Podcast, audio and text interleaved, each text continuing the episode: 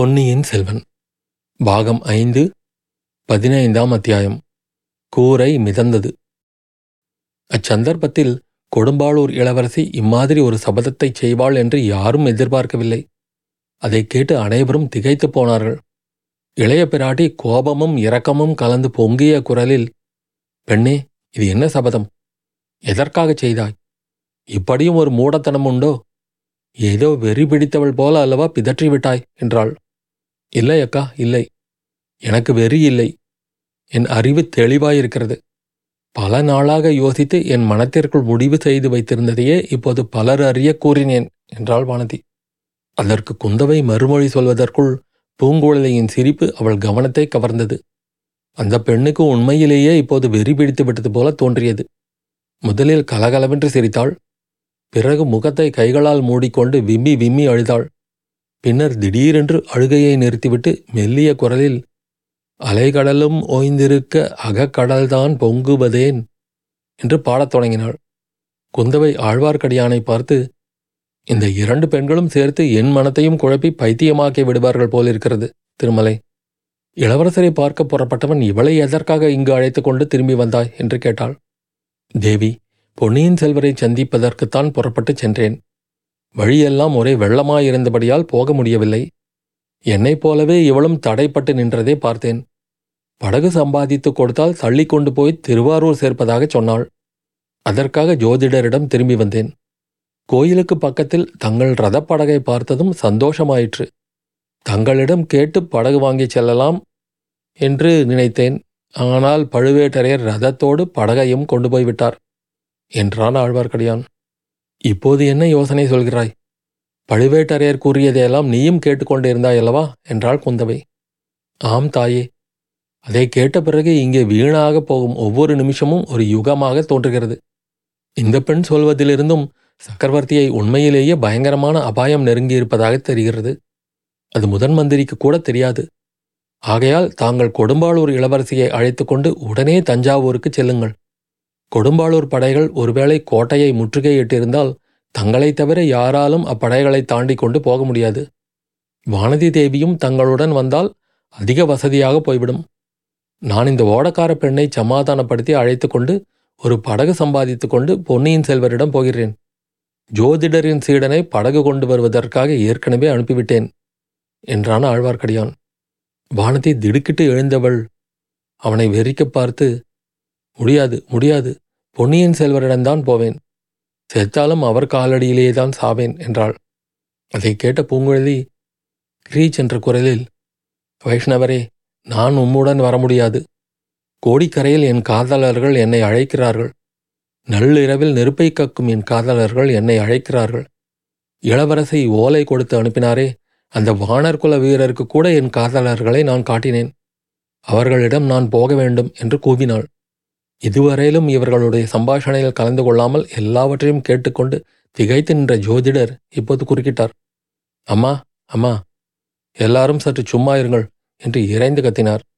ஒரு நிமிடம் அங்கே பேச்சின் ஒலி நின்றிருந்தது அப்போது வேறோர் ஒலி ரோமாஞ்சனத்தை உண்டாக்கும்படியான பேரொலி புயல் அடிக்கும்போது அலைக்கடலில் உண்டாகும் இறைச்சலை ஒத்த பேரோசை கேட்டது. தாய்மார்களே இந்த சந்தர்ப்பம் பார்த்து நீங்கள் இந்த பாவியின் குடிசைக்கு வந்தீர்களே நான் நாட்டுக்கெல்லாம் ஜோதிடம் சொல்லி வந்தவன். உங்களுக்கு எச்சரிக்கை செய்து அனுப்பாமல் இருந்து விட்டேனே என்று ஜோதிடர் புலம்பினார். ஐயா இது என்ன? புதிய அபாயம் எங்களுக்கு என்ன வருகிறது? என்று குந்தவை கேட்டாள். தாயே அரசலாற்றில் வெள்ளம் பெருகி வடகரையை உடைத்துக் கொள்ளும் போலிருக்கிறது என்று காலையிலேயே என் சீடன் சொன்னான். அரசலாறு உடைத்து கொண்டால் அந்த ஜலமெல்லாம் காவேரியில் வந்து விழும். காவேரி கரை புரண்டால் இந்த ஏழையின் வீடு அடியோடு முழுகி போய்விடும். காவேரிக்கு வெகு சமீபத்தில் இந்த வீடு இருக்கிறது. வாருங்கள் வாருங்கள் வெளியே வாருங்கள் என்று ஜோதிடர் கதறிக்கொண்டு வீட்டை விட்டு வெளியே ஓடினார். எல்லோரும் அவரை தொடர்ந்து வெளியேறினார்கள். பீதி கொண்ட முகத்தோற்றத்துடன் ஜோதிடர் அதோ என்று சுட்டிக்காட்டினார். அவர் சுட்டிக்காட்டிய தென்மேற்கு திசையில் ஒரு அபூர்வமான காட்சி தென்பட்டது. அரை தென்னை மரம் உயரமுடைய ஒரு பசுமையான சுவர் நீண்டு படர்ந்து ஓரளவு வளைந்திருந்த விசாலமான சுவர். அந்த வீட்டை நோக்கி இறைச்சலிட்டு கொண்டு வந்ததை கண்டார்கள். காவேரியின் கரை உடைந்து நீர் வெள்ளம் அப்படி சுவரை போல் நகர்ந்து வருகிறது என்பதை அங்கிருந்த அனைவரும் ஒரு நொடியில் அறிந்து கொண்டார்கள். அம்மா அம்மா வாருங்கள். எல்லாரும் ஓடி வாருங்கள். அம்மன் கோவில் மண்டபத்தின் மீது ஏறி நிற்கலாம். தப்ப வேறு மார்க்கம் இல்லை. திருமலை என் சீடனை படகு கொண்டு வர அனுப்பியதே நல்லதாய் போயிற்று. ஓடி வாருங்கள் என்று சொல்லிக்கொண்டே ஜோதிடர் வழிகாட்டினார். மற்றவர்களும் அவரை பின்பற்றினார்கள். பூங்குழலியின் வெறியெல்லாம் இப்போது போய்விட்டது. தேவி தாங்கள் சிறிதும் அஞ்ச வேண்டாம். இதை காட்டிலும் எத்தனையோ பெரிய வெள்ளங்களை நான் சமாளித்திருக்கிறேன் என்று கூறிக்கொண்டே அவள் ஓடினாள். எல்லாருக்கும் முன்னதாக கோவில் மண்டபத்தை அடைந்து அதில் சாவி ஏறினாள். இதற்குள் வெள்ளம் கோவில் அருகிலும் வந்து சூழ்ந்து கொண்டு விட்டது. கீழே நின்றவர்களின் முழங்கால் வரை ஏறிவிட்டது. ஜோதிடரும் ஆழ்வார்க்கடியானும் தத்தி தடுமாறி மண்டபத்தின் மீது ஏறினார்கள். குந்தவையும் வானதியும் மட்டும் இன்னும் கீழே நின்றார்கள். இருவரும் ஏற முயன்றார்கள்.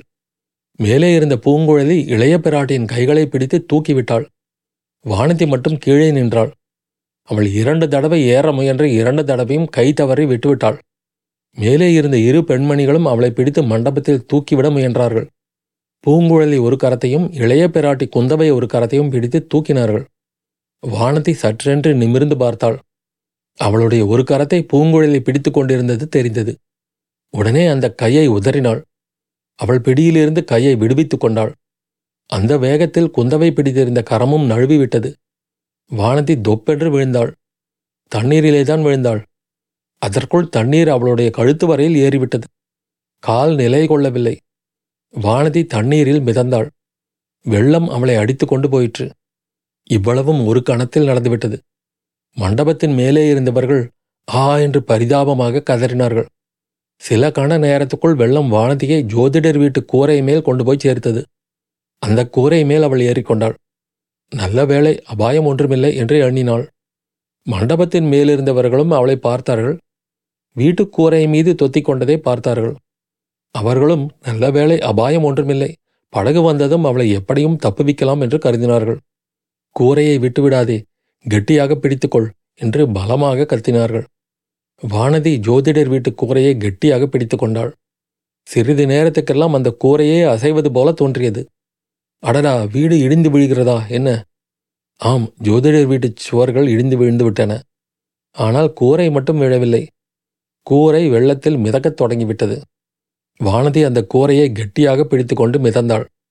கோவில் மண்டபத்தை நோக்கி திரும்பி பார்த்தாள். அக்கா நான் அவரை பார்க்கப் போகிறேன். பொன்னியின் செல்வரை பார்க்கப் போகிறேன். காவேரி தாய் என்னை அவரிடம் கொண்டு போகிறாள் என்று கூவினாள். அவள் கூறியது அவர்கள் காதில் விழுந்திருக்கும். முக்கியமாக பூங்குழலியின் காதில் விழுந்திருக்கும் என்று மனப்பூர்வமாக நம்பினாள். ஜோதிடர் வீட்டு கூரை வெள்ளத்தில் மிதந்து சென்று கொண்டிருந்தது. வானதியும் போய்க் கொண்டிருந்தாள். அத்தியாயம் முடிவு.